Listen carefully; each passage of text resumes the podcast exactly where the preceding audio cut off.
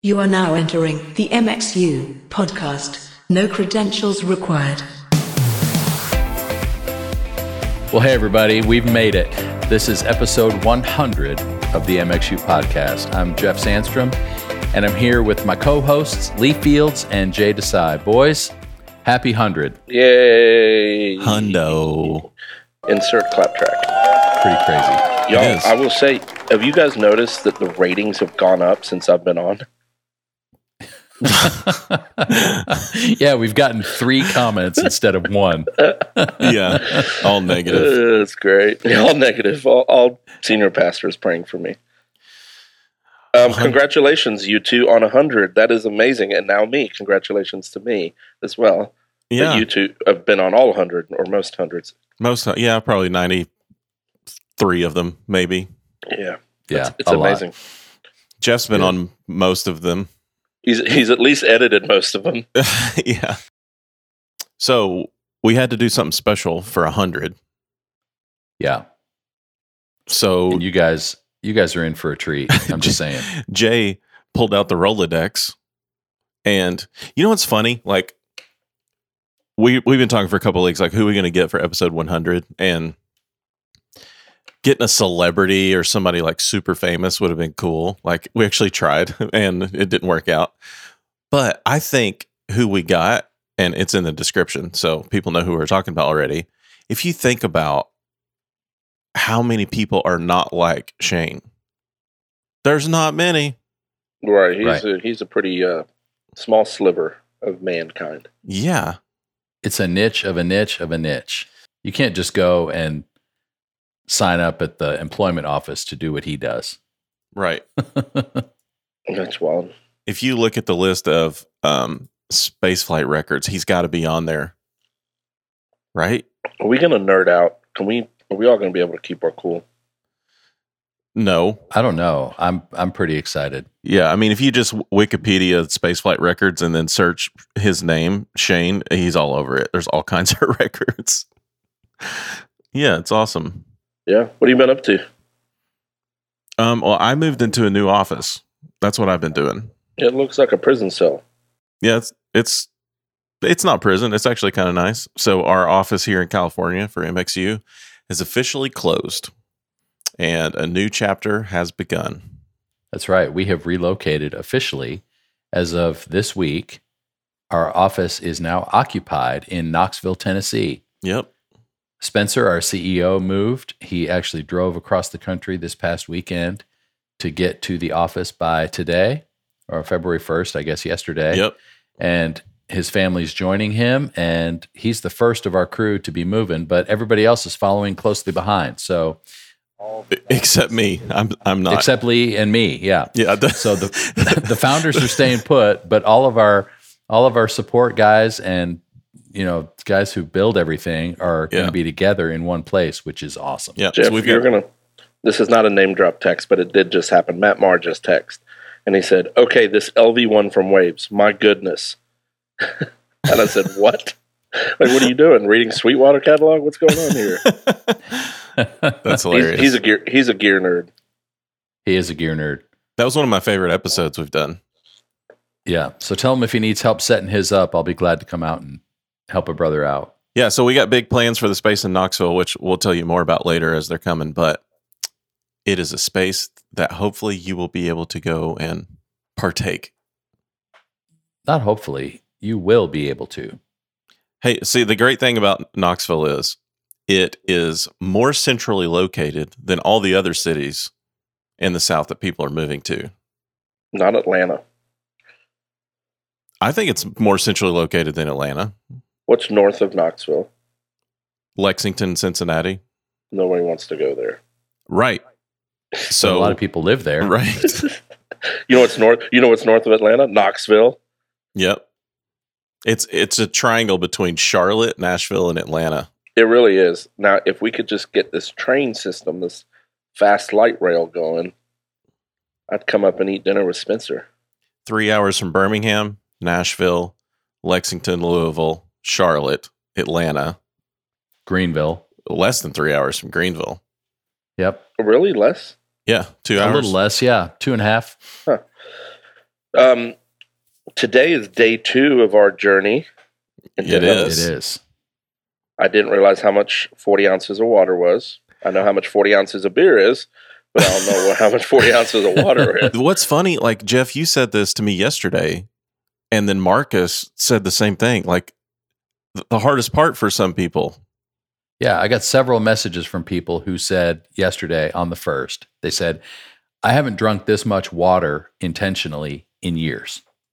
Like, it's crazy that people just don't regularly drink water. They've got maybe iced tea or sodas or, you know, whatever other drinks they drink, but just to focus on consuming enough water is a huge deal for a lot of people. So, you know, it's funny. We thought, okay, we're starting super easy. It's like drink some water and go for a walk. But for some guys, that's a lot. So Yeah. we're just thrilled that so many people. So we are at basically 1,400 people have signed up to be a part of this 75 days. And so I cannot wait to hear the stories coming out of this. Like Easter is going to be just awesome for people to just tell us how they did because I, it yeah it's going to be a challenge and it's going to be tough at the end but man the benefit is going to be huge Jeff, you did the hundred rep challenge, the uh the level up option. i have yeah How was that? i'm really really sore Are So, you? i wanted to start because the exercises start on monday Yeah. I wanted to go ahead and start on the 31st. And so I've done Monday, Tuesday, and today, but I'm not able to do like, for example, yesterday was push-ups. Yeah. Well, I can't, I can't do a hundred unbroken push-ups. Yeah. So I had to break it up throughout the day. So I was doing, I was doing push-ups here and there kind of all day till I got to a hundred. Cause I, you know, I, no, I couldn't do a once you get once you get to a failure point with push-ups, you're done. So it's like you got to rest and come back to it. So that's one thing for people. If if you want to do that, you know, the, in the Dropbox folder, there's all the graphics to kind of post about your progress. But then there's also two other PDFs. One is the uh, Level Up Fitness Challenge, which is 100 reps of a different exercise every day. You rest on Sunday, but like every Monday you do squats, every Tuesday you do push-ups, and so on. So if you can't do 100, that's okay. Break it up. Or one thing was that I thought of today was, hey, start with 50 and do that throughout the day. And then next week, do 55. Next week, do 60, and so on. So that by the end, in 10 weeks or so, you're doing 100. But it's like the habit stacking that we're doing with everything else. You can stack your fitness level on the exercises. Can you So- give um, Liz and Stella your Instagram login so they could post you doing some of these? Uh, I just want raw not. raw capture, just raw video. hand No, you shake. don't want to. You, your hands shaking. You don't want to see that. I was shaking. I mean, my legs are just burning right now. So well, I went for a walk on the beach yesterday, and Yeah. for thirty minutes and not fifteen. It was glorious. Yeah, that's awesome. I'll get to the pavement tomorrow when I'm back in Atlanta. You know what? Like my highlight has been so far. There's this guy on Instagram. I don't know if you guys have seen him. His name is Peter Wright. He actually lives in the Sacramento area, and he his Instagram name. Y'all need to go follow him. Is sweetpete.w. He has a giant beard, giant beard, like it used as long as yours used to be, Jay. Dang. He has been posting the most encouraging, uplifting uh, rants, statements about the MXU 75 and getting healthy. Yesterday, first day, he's walking across the Golden Gate Bridge and he's got his phone and he's videoing himself and he's like, Isn't this crazy? And there's cars just whizzing by him everywhere. And he's like, It's just madness and so chaotic. And he goes, But sometimes if you can just change your perspective, and then the video clip switched to him up on the hill with the backdrop of the Golden Gate and San Francisco behind oh, him. Oh, that's amazing. He goes, it, it, it makes all the difference. Just a simple change of perspective. And I'm like, Oh man, I'm might have cried. All right. I know. I'm fo- I- I am now following him. He's the so just shout out to Sweet Pete. He is the production program director at Sungrove Church in Elk Grove, California. So for all of you guys on the team at Sungrove that are joining in with Sweet Pete on this challenge, shout out to you guys. It is awesome to have you. Thanks so much. I feel like he's our mascot for MXU 75. and his beard rivals, or actually, his beard exceeds our friend, the bearded wonder, Mr. Clay Casey himself. So, Beard, if you're listening by chance, get your ass out and start walking. Got to keep up with Sweet Pete. Did you just cuss on the podcast? No, I'm going to bleep it. um, I uh, got a video of Clay doing karaoke yesterday, so I think he's doing just fine. He's doing great. I saw him at Passion. He's the best. One of my favorite humans on the planet. Doesn't get any better than Clay Casey. Um, We do have another big announcement. So, uh, Ooh. one thing that we wanted to save for the 100th episode is our plans for the podcast. That's a big deal. Drum it is roll. a, it's a big deal. Drum roll. First of all, just to reassure everybody, this podcast is not changing very much. Right. No, this podcast isn't changing at all. Um, but we are adding new podcasts and we are now creating a network of podcasts. So over the next month or so, you'll see that these are going to come out. We'll be promoting them, but the MXU podcast will now be joined by three additional podcasts. We will have the MXU audio podcast, the MXU video podcast, and the MXU lighting podcast. And the Yes. big reason for this is on this podcast, if the three of us want to start talking about Dante audio networking and configuring network switches, well, some of you audio and lighting folks would be very bored by that. And vice versa. Like we've had people on the podcast, like Daniel Cannell's been on here a bunch. And when we're talking about lighting with him, he has to keep it pretty high level so that we can understand it. Now, the three of us know enough about lighting to be dangerous, but we don't know color theory. We don't know the really in depth details of lighting like Daniel does. And the same thing about video. Zach Kimry, Rusty Anderson, and Jeremy Bagwell could talk circles around us when it comes to video engineering, directing, cameras. So, the goal of creating these new podcasts is that the MXU audio, video, and lighting podcast will all provide a great resource to go into super, super deep topics in those disciplines. Yeah, it's a way for everybody to get really granular and really nerd out. And everybody who's into that is going to love it. People who are not in that discipline don't really need to pay attention. So it's going to be awesome.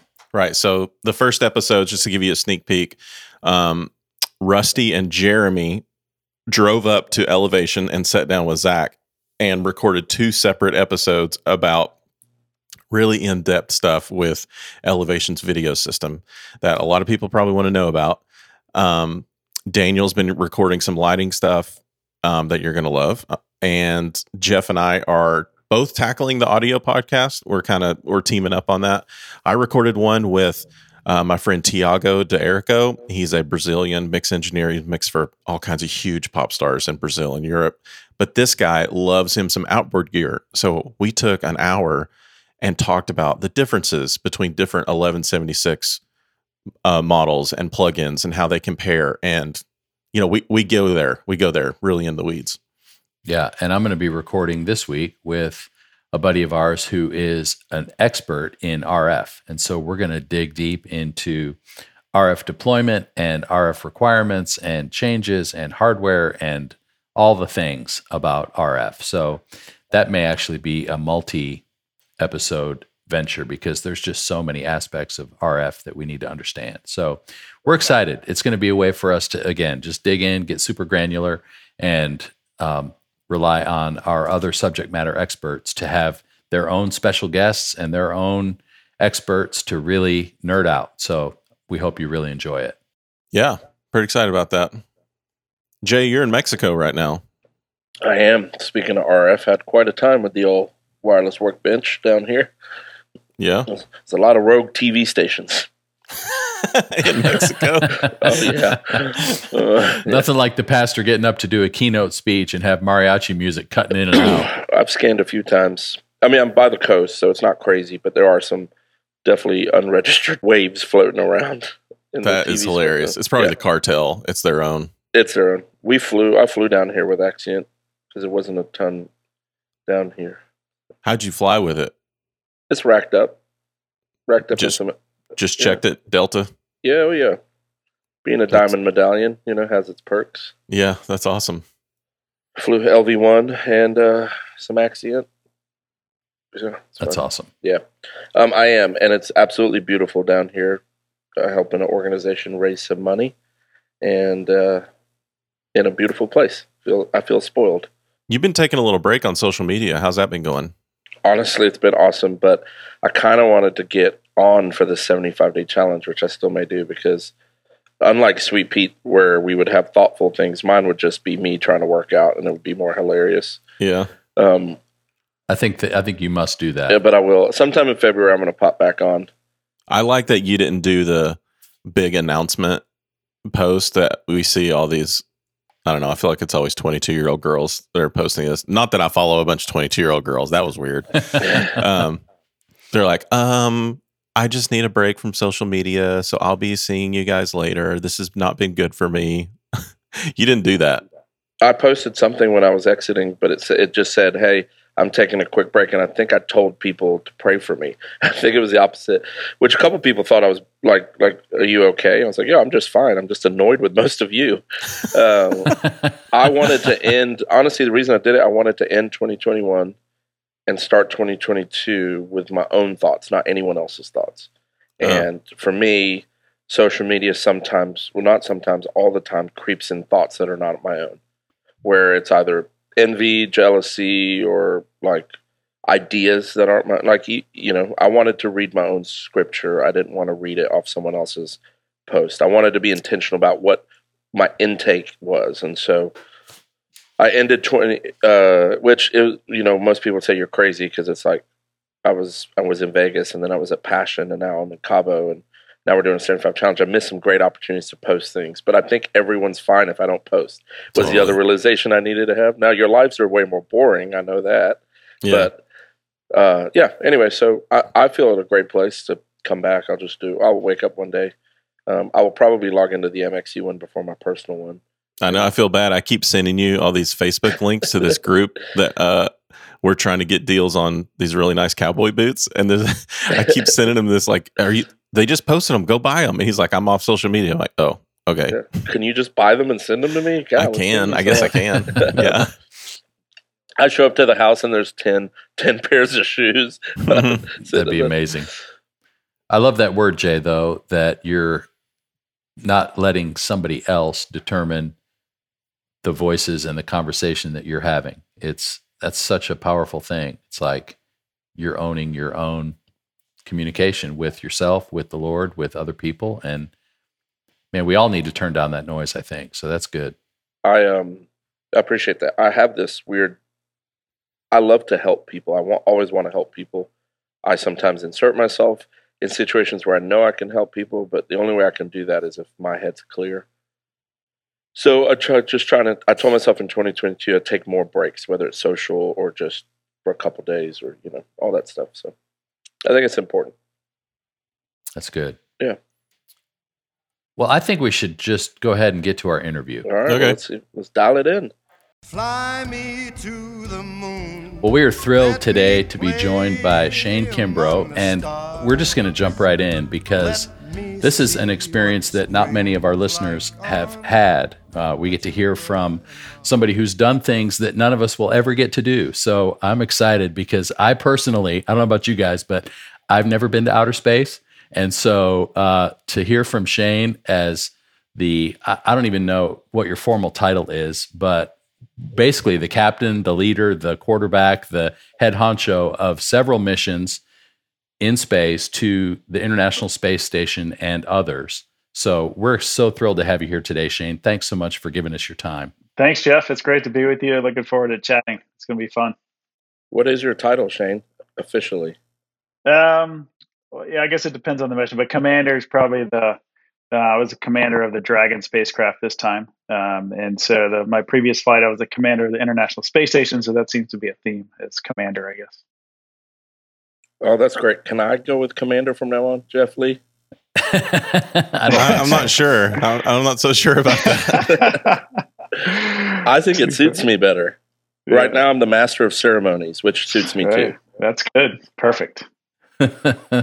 So Elon's not actually in charge of the dragon. It's it's Shane. That's what he's Well, basically saying. Well, yeah, I don't know about that. So the SpaceX, the SpaceX control team certainly is running the show, and uh, we were there to provide human in- interface if needed. That's awesome. Okay, so I was I was thinking lately about buying a Tesla. So does that mean if I get one, I could get you to pilot it for me, and we can just take off to space? that would be really nice if that was the case. Yeah, um, I'd be all in for that. It, it's That just a be quick software upgrade on that thing. That's right. software upgrade. yeah, it's just a license key. You just add that on. Perfect. Um, like- Shane, for th- for those that are listening, Shane is a dear friend of a lot of our dear friends on this podcast, Matt Walden, and that's how I got to know Shane many many years ago. Matt is awesome. For those of you who don't know him, quick shout out to Mr. Walden Yeah, and, hey, his Matt. and his barbecue. That's right. Um, Shane, so you just got back a little bit ago. Yeah, we got back in early November. Um, we're up there on this mission 200 days, so it's quite a long Wow. trip, and uh, obviously some incredible things happened. Incredible relationships were built uh, with crewmates that uh, I hadn't really known before, believe it or not, and so those are really the highlights. Of course, we got to do some cool things with science and spacewalking and things like that, but uh, to me, the things that stand out, of course, are the views of the Earth and then the people that I got to be with. That's amazing. So as a as a leader of a crew like that, you know, you're you're responsible for guiding and sort of coaching people who are the best of the best at what they do. I mean, you've got elite folks on your ship who are, you know, it's not like you can just go sign up and I want to be an astronaut and you get accepted. So talk for a minute about just leading a team like that because we have a lot of people listening who lead teams um, but when you're dealing with such a level of excellence and expertise and precision how does that inform your leadership in terms of communication and expectation and you know how you're leaning on them for kind of thriving in what they do but you're still kind of the guy in charge so Yeah. talk for a few minutes about just an excellent team and what it takes to lead in that way Yeah, that's a great point, Jeff. Um, certainly honored to be hanging around, and, and my colleagues are so well accomplished, um, like you were alluding to. Um, and leading a team like that is very humbling, for one, um, but it's important. Um, we need to have a command structure in our situation, um, especially when things aren't going well. That's when you really need that. Um, and so that's that's where it comes into play most of the time. So throughout all of our training, which you know, our training most of the time is, hey, these bad things are happening, and and, and hopefully you know we're going to train for the worst and, and never see any of that stuff and, and in general that applies. Uh, but all of our training is where that really plays out and, and all our roles and responsibilities are very clear um, and we'll do it say we'll do an event and it won't go maybe as well as we plan and so we'll adjust and say hey hey you know it didn't make sense for me to do this. During that scenario. Why don't you take over the lead for this part? You know and so we just have to adjust.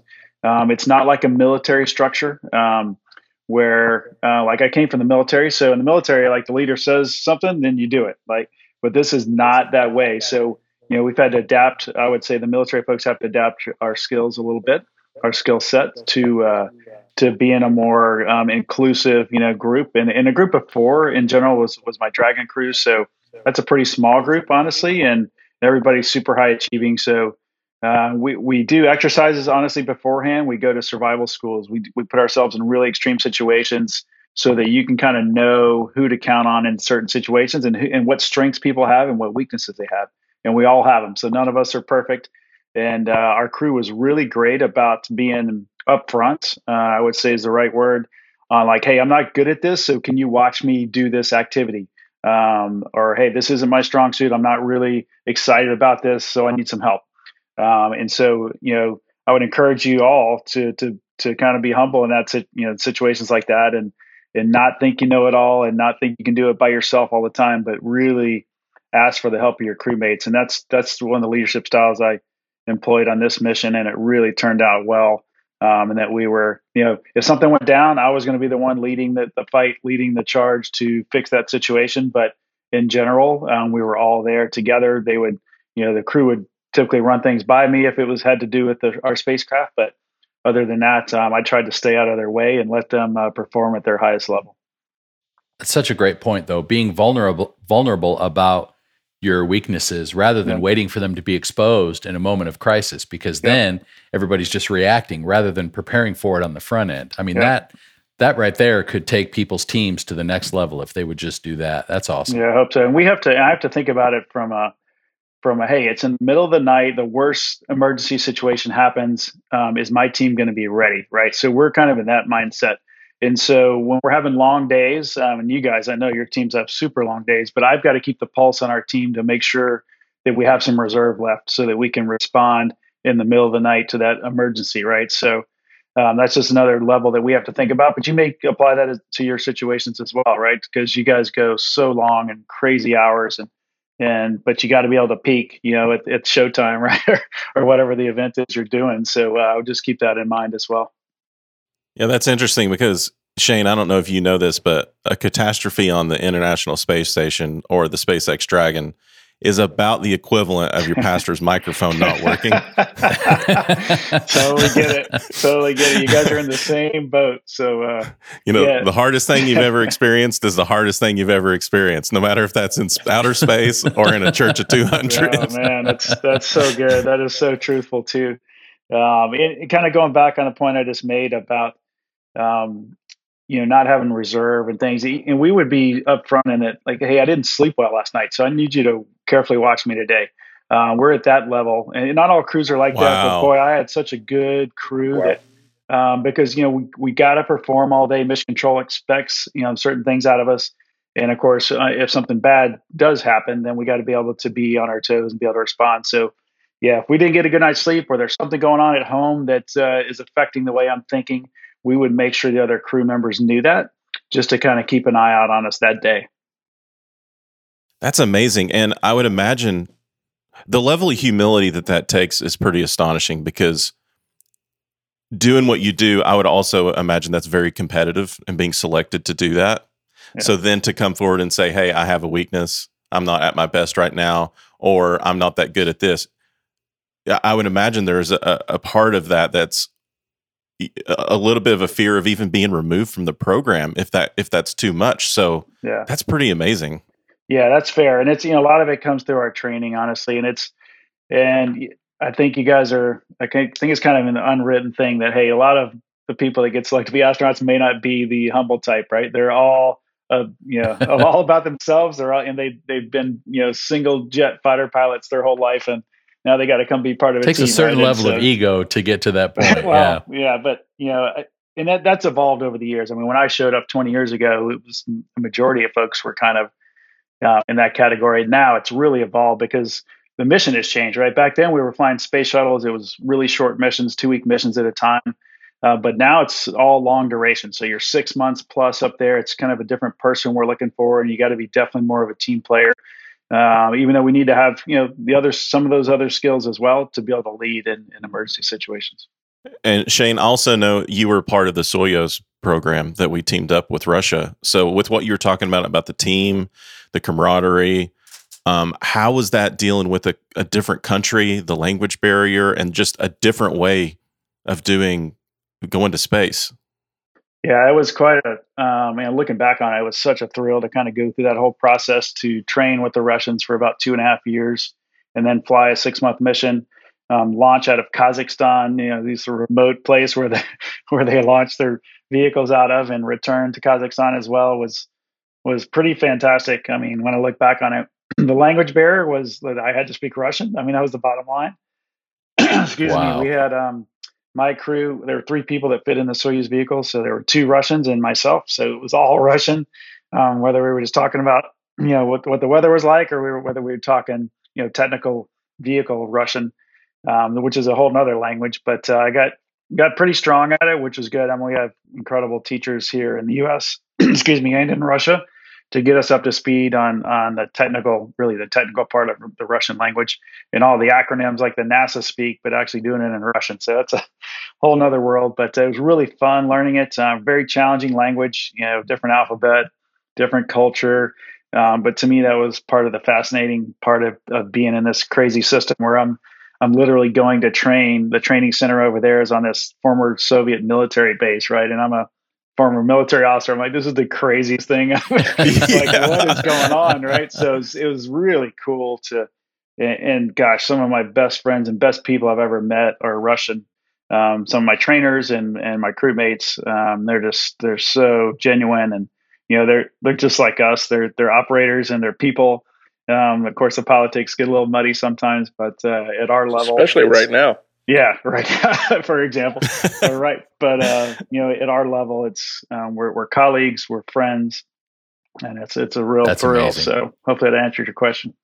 Yeah. So, for any of our guys who are complaining about having to learn a new console, for example, just try doing it in Russian and just calm down because you got nothing over these guys. Yeah. Uh, uh, so um, everyone knows I like watches. Lee likes watches. Jeff likes watches. Uh, so you showed me a watch a while back. Your your work watch is a Omega Speedmaster, right? Correct. Yeah. But you showed me a watch um, that was made from part of one of your missions. And Yeah. what watch was that?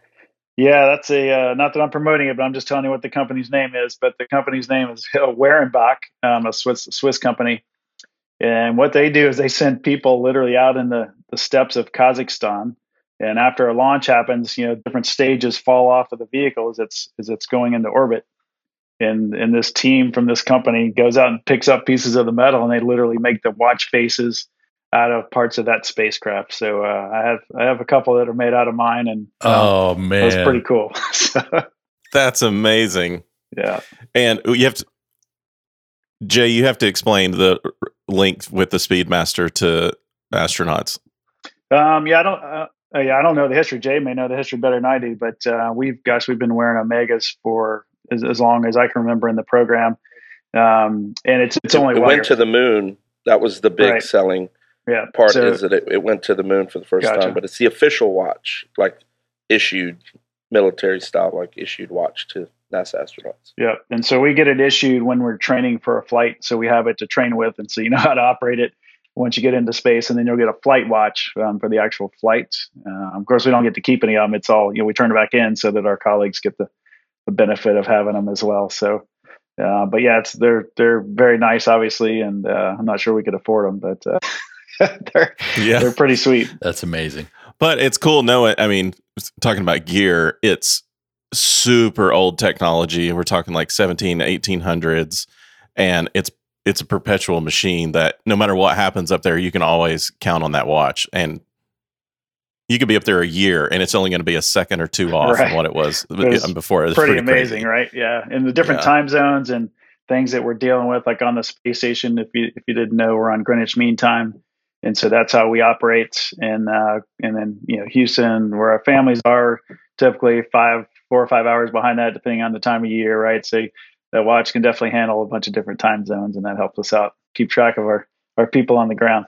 So what does that what does that look like when you're up there for 200 days? What is communication with home? And you mentioned the stress of stuff going on at home. Like how obviously anybody who's been on a tour knows what that feels like when you're in Phoenix on a show and your family's in Pennsylvania and you can't do anything when the kids get sick. Right. Like what does that look like in terms of just the reality of communication even from home? Yeah, great question. And I think a lot of similarities, like you were talking about there, with what you guys do and what what we do in that regard, because you're you feel helpless a lot of times if something's going wrong, right? The kids are sick or or somebody has to go to the hospital, and or if you just want to call home, but the time difference is is not matching up because it's in the middle of the night for whoever, right? And and so uh, we we have to manage that. For we have great capability. Um, really, the bottom line with your question up on the space station, we can call. Uh, we have a phone system up there that you can call anybody anytime. So uh, I talk to my wife every day, um, which is really fantastic. And then once a week, we get a video chat, um, usually on Sunday afternoons. We'll be able to video chat with our family. Um, and, and in our case, we had we have three kids, and they were all in different um, either colleges or different cities. But on Sunday, I could pull up my screen, and they're all there. So NASA tied them all in um, to kind of so so and it gave Robbie, my wife, a chance to see the kids too, right? So it's so funny. Sometimes we'd be talking, and all of a sudden the, the conversations would be, you know, Robbie talking to the kids about stuff, and I'd just be like, "Hey, I'm I'm like floating here, like upside down. Yeah. Does, this, does not mean anything? I mean, come on." But it's kind of funny just to kind of watch watch that dynamic. But really, a great Um, capability to uh, to have to stay in touch and and stay connected as much as we can. Yeah, no no worries about me. I'm just 100,000 miles away, guys. No problem. Yeah. I know you're a Braves fan, and last time we saw you um, at church, uh, when you were in space, you were had a Braves uh, jersey floating around. Were you in space when the Braves won, or were you home? I was. No, it was the last week I was on board was when they uh, won the World Series. So that was pretty fantastic to be able to watch that final game. I think it ended about 3:30 in the morning my time, but I stayed up and watched it. and, uh, I told my crewmates the next morning, "Hey, I'm going to be tired today." I didn't sleep very well last night, but I had good reason. Uh, we won't keep you too long, but one journey that we're on right now as a community of people is health.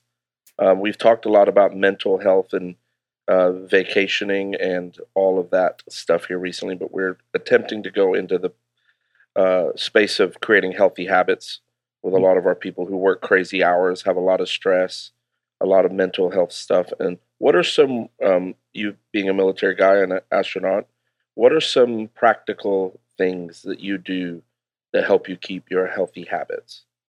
Yeah, well, it's it's it's super important, as you guys all know. Um, it's harder to implement right than than to just say, yeah, it's important.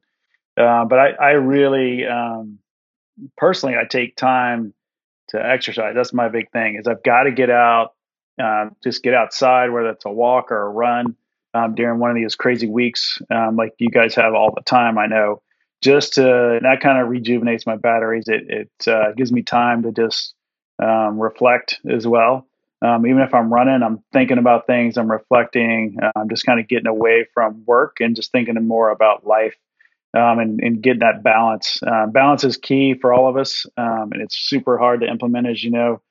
But uh, you know, work life balance is super challenging to do in high performing jobs like you guys have. So I would encourage you to uh, when you when you have a chance to take breaks, to take breaks. Um, yeah, maybe before you're going into a big tour season or something, you have you know a week or three or four days to just take vacation, and because you really need that. Um, and I'm in a season now, um, believe it or not, when you get back after a six month, six month mission, where literally I've been told what to do like every five minutes of my day for the last 200 days, right? So I get home and we get home and it's this weird thing happens where like like I don't want to go to work. I don't want to see NASA. I don't want to you know be any part of that for a while. I've got to step away. And so NASA luckily has, has learned this lesson o- over time that we need. Um, so we get about six months to to not have to I would say work. So you don't we don't have any responsibilities at work. I don't have to show up at work. Um, it gives us that time to reconnect with our family, with our friends, to just step away for a bit. Um, and it's you know when I flew on my first long duration mission, I didn't understand like why are these people getting so much time off? This is ridiculous. But once I got back, in my your brain it just needs it. Um, and so I'm kind of in the middle of that now on this flight, and I'm just I'm super happy. I'm, I'm you know, definitely refreshed uh, already, and I'm not going to go back early. That's a that's a uh, kind of a fault a lot of my colleagues have is they like, all right, after three or four months, I'm ready to go back to work. I'm like, do not do it. Like you'll never get this time back, right? So um, if you guys have the chance to, uh, you won't get six months off, unfortunately. And it's not off, um, but it's you know just a time where again we don't have any responsibilities or have a real job to to answer to every day. So it's it's very important. NASA uh, obviously saw how important this was um, over time because um, we were having um, people struggling with mental health issues as well, and and this is one way they they found that uh, really helps out, and it, it, gives us you know we're going to come back much stronger. We're going to come back ready to go, be a better you know contributor to our team once we're we're refreshed and back back in the game. So. Um, you guys could probably do that on a smaller scale, but I, I encourage you somehow to build that in you know, post a really long tour or even um, prior to one of those so that you can be ready to go. How do, That's great. Um, how do you guys work out in space? Yeah, working out is very important up there. Um, space in general just tears your bones apart. So if you don't do anything, your bones just deteriorate. So that's not good, obviously. And we've learned that lesson the hard way over the years. Uh, when our astronauts in the early expeditions would come back and you know break bones and couldn't walk and things, and and so we figured out if you work out about wow. two hours a day in space, then you're going to come back with very minimal, if any, bone loss. And so that means um, loading your system. So we have a couple ways to do that with uh, aerobics. We have a treadmill and we have a stationary bike that none of those are stationary. They're all floating. Um, but uh, it's a similar to being on a bike in a gym or on a treadmill. Um, that would be amazing. So, um, but that those are great workouts, and those um, you can think about the treadmill. You can't just run on a treadmill there. You got to actually put a harness on and strap yourself down to it. Um, and then by doing that, it loads up your big pelvic muscles. Um, And that's where a lot of the bone loss was happening without working out. So by loading those up and holding you down while you're running, that keeps those muscles and bones kind of energized so that you don't have any loss there. So that's good. Um, and then we have a workout machine. It's it's a big resistant machine. It's absolutely fantastic. It's you can do squats, bench press, shoulders, anything you can do in a gym. You can pretty much do on this one machine up to about 600 pound load, which none of us can, can do that much. So it's a really capable machine, and you're on that for about an hour a day. And that's really focusing mainly on squats and deadlifts. Um, again, the big muscle groups, um, chest, shoulders, and all that, so that uh, you, you, don't have bone loss. So we're really lucky to have those things up on the space station. And as we're getting ready to think about going to the moon and Mars eventually, uh, we don't have that capability in the small spacecraft that's going to go to have all these big machines. And so we got to think differently. And, and the, the, engineers are already designing smaller, tiny things to keep us, you know, in shape uh, on the way on those trips, and then while we're there. Like the shake weight. The shake weight would do great. nice. Um, That's amazing. Yeah. Uh, this is such a weird question. I was just thinking, like, what and you answer how you feel comfortable. What does praying in space feel like? Because here on Earth, I, you know, so we've all been taught to like the God's up there. You look up there, like, but then you're up there. So, yeah, yeah, that's a great, that's a good question. I haven't never had that asked before, but it's it's pretty amazing. I was I was super fortunate uh, when we were up there this time. I my bedroom was in the Dragon, the spacecraft that we flew up in because there weren't enough sleep stations on the space station. So um, for me, that was it was really kind of a, a, private oasis away from everybody else. For one, that was amazing for me. Uh, for two, it had two incredible windows that looked out um, forward on the space station. So I was at the very front of the space station um, with with two window views. You know, as we flew around the Earth, I was I was kind of at the, the tip of the spear there, and then being able to pray in that environment. I mean, it was just, I mean, it was literally like I am in the heavens. And as we would fly through an aurora or just something ridiculous, you know, crazy thunderstorms around everywhere. I'm just, you know, this, the, the, the praise was certainly uh, at a high level. Um, and the, the, respect for, for having that, you know, it's not even God's view, but, but more than you have, like you were alluding to on earth, it's pretty special. Well, I, I would have never thought of this until you just told that story, but it's like, scripture like the heavens declare the glory of God has I mean nobody's ever experienced that verse of scripture hmm. in the same way as somebody like you who's actually seen the heavens themselves declaring God's glory like yeah. literally out your window. Yeah. I mean that's that's got to be all time. Yeah, it's it's so Man. special and and you know, I'm not sure how anybody can go up there and see that and not believe in God, but uh, unfortunately, most of my colleagues do not, or um, don't profess it at least. So it's it's uh, I had some good opportunities this time. The Lord opened up several doors uh, to share things with them, and so that was pretty neat and a, a, huge highlight of the mission. That's amazing. That's amazing. Well, thank you for your time, Shane. We appreciate it so much. Oh yeah, it's great chatting with you guys. Yeah, it's been fun. Yeah, this has been definitely a highlight. Thanks. I got to tell you though, the first time I saw you was um, at Passion. The first year we were in the dome, and we were trying to connect live to the space station. And so there was a communication problem. So we were on the phone with NASA and all of our com headsets were trying to talk to each other to figure out what was going on so that we could get connected. And I've got to tell you, everybody on the crew, the highlight of the event was to basically utter the words houston we have a problem. And it was just it was the best. So you know not that not that i wished uh, anything would go wrong right. with our communication but the fact that we got to actually be a part of houston having a problem it was just iconic. It was great. Too awesome. Yeah i remember and i just remember finally saying louie i can hear you you know because he was like and uh, he's like, "Oh, great!" And then the crowd just went nuts. And the room went bananas. Oh, it gosh. was so great. You, yeah. you almost got as big a cheer as Carrie Underwood. Almost. almost. yeah. I was, I was, joking with Louie. I was like, "Yeah, I heard Carrie was there too. So we're gonna have like a, a special guest get together when I get back, or what?" right. Right. That's amazing. Awesome. So, what's next for you? What's what's the next mission? Do you know yet? Um, that's a great question. Um, You're on a need to know basis. These, these, Yeah, no.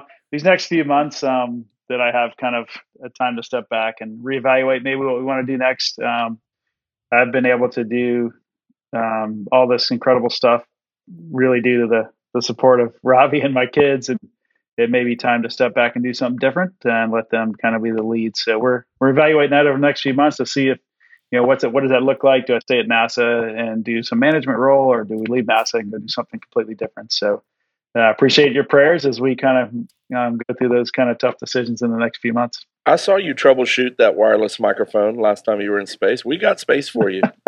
you do? Sweet. Nice. Yeah, totally.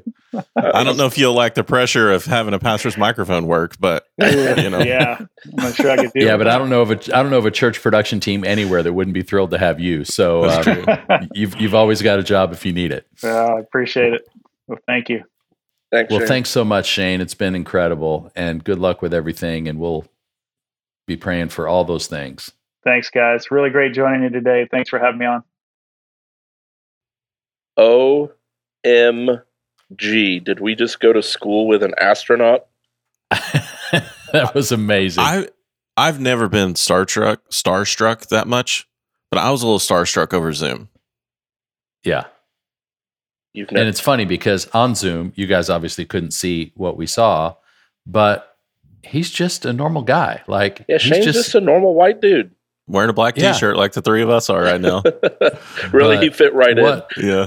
what an amazing con- conversation. I mean, those insights about leadership were just terrific. in. I Uh, did a bunch of research before we did this because it's one of the, uh, to be honest, it's one of the only times I've done research about a guest because you don't have a freaking astronaut on the podcast and not be prepared to ask them things. And I feel like Right. we asked better questions than like the national news and other stuff he's been on because Well, yeah, because you you look at a YouTube of some of those interviews, and it's like, what's it like to look at the Earth from above? right. Also, if y'all don't fo- follow Shane on Instagram, when he is in space, he posts these aerial views, and they're amazing. oh, Oh, really? yeah, yeah, you should follow him on the on the socials. He's he's a he's a great poster. Yeah, that's is. awesome. Is. Yeah, I mean the thing that struck me, it's going to stick with me for a long time, is the humility piece and the camaraderie, the trust between team members. Like it is Yes. super competitive. There are thousands of pilots all over the world that want that job, but for them to be vulnerable and say, "Hey, I didn't sleep well last night. Watch my back." You could take that as I can't tell anybody that I'm weak because I may lose my position. Like, on a touring perspective, like on a on our church teams too, but like on a touring perspective where you do not sleep great and like and you're got rigging floating in the air and stuff. This is, it could be a game changer for certain teams if we had that level of vulnerability. But I think it would allow us to ask for help more because if if someone said to me multiple times, "Hey, I'm not sleeping good," I would want to get into why you're not sleeping good at that point. Right. right. Right. And the fact that they work out two hours a day. we might need to change our health challenge. 15 Oh, minutes well, hurt a little bit yesterday, so They've got to be pretty elite to get there in the first place. But not just working out, working out strapped to a floating treadmill. Yeah. I mean, come on, guys. Uh, Can you imagine running on a treadmill and the whole thing is just kind of like, I, I I don't even, I can't even visualize a that. floating exercise bike to me feels very Mary Poppin-ish in, in Poppin-ish in space, just a floating bike or, or Wizard of Oz. ET phone home. Also, for sure, I'm selling a few watches and I want to go buy a moon watch now. Dude, how about the how about the watch made from the Kazakhstan space launch? Yeah. Like you just running around picking up scrap metal Right. from Kazakhstan to make a watch face. It's like we, I got a business model for you, Lee. We're just going to run out in the desert. We're going to pick up some just that fell off a plane, and then we're just going to sell it. I wonder if he had to buy his back from this plane. okay, what if we did this? What if we get old parts from an Avid profile, a Yamaha DM2000, a Digico D5? I don't want to see a DM2000 ever again in my life. Infuriating. Let's make watches out of old consoles. That'd be awesome. Well, A let's- Grand MA 1.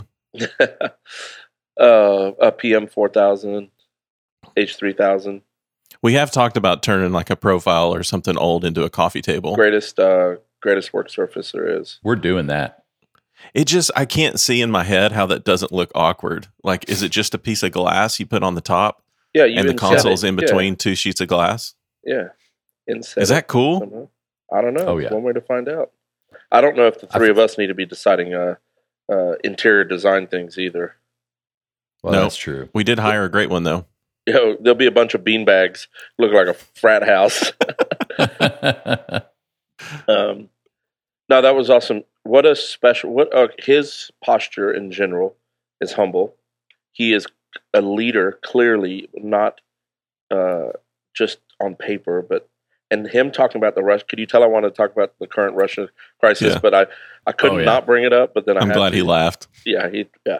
But uh, and then to be the only American with two Russians out in space. How's he know they're not coming for him? I've seen all these movies. Okay, so I didn't say it then because I didn't want to waste our time, but shout out to Soyuz microphones, who Yes. Stephen Aruda at micerentals.com offers. So right before Andrew Stone passed away, he got hot on these Soyuz microphones and switched out his drum mics, his overheads to those, and was raving about them to us. But we never talked about it publicly. So maybe now's the time. This is a great episode to go to micerentals.com and use code MXU15 at checkout to rent some Soyuz microphones. What's your favorite microphone? I'm sure it's like a twenty thousand dollar bottom snare mic, but I've never used it, um, so I don't know, but it's probably on there. You guys talk amongst yourselves. I'll go to the website and look real quick. um, Jeff, I, I love how you had to tell him you were you were the Houston had had a problem. I know. We've I had to because it's such a great story. It's like, and the the cool thing about that moment was that he's just sitting there, like he's just waiting, waiting, waiting, and he's like, "Louie, I can hear you." I mean, it was just like it just started working, and everybody just went nuts. It was so awesome. Rusty was video directing, and it was it was a special moment. Okay, there's three different microphones. There's uh, a stereo pair of pencil condensers, and then there's two large diaphragm or medium diaphragm microphones on there. They're not cheap. 100 bucks for three days rental. But apparently they're awesome. That's for two. For two mics. Oh, that's. That's cool. Yeah, go check them out. also, I forgot to I forgot to say thank you to Stephen Aruda. For what? Stephen Aruda brought me a luggage, like a carry-on, when he came to Passion this year. Yeah. He li- he knows I love the Mike and Ike's, the original green box. He literally brought a 22-inch carry-on full of Mike and Ike's for me. What a guy! If anyone from Mike and Ike is listening, can you give the man a deal? Because I think he just orders them on Amazon. No joke. Or from the dollar twenty-five store. Do you know it's not a dollar store anymore? It's now a dollar twenty-five. You're kidding. Nope. Inflation's crazy, guys. But their, chain. their whole name of marketing plan is dollar store. I know. I don't know what's truth anymore. I don't either. Don't get me started. I am on social media too much right now. Do not get any of us started on that one. Well, boys, this has been great. I can't wait for the next one because it's going to be a good one too. So, one. it Hey, is. I'm really, really proud of everyone that's doing the 75 day challenge. Reach out if you need help Me too. as you as yeah, we get reach going. out, keep posting. Uh, Sweet Pete, love you, man. Keep it up. It's going to be awesome.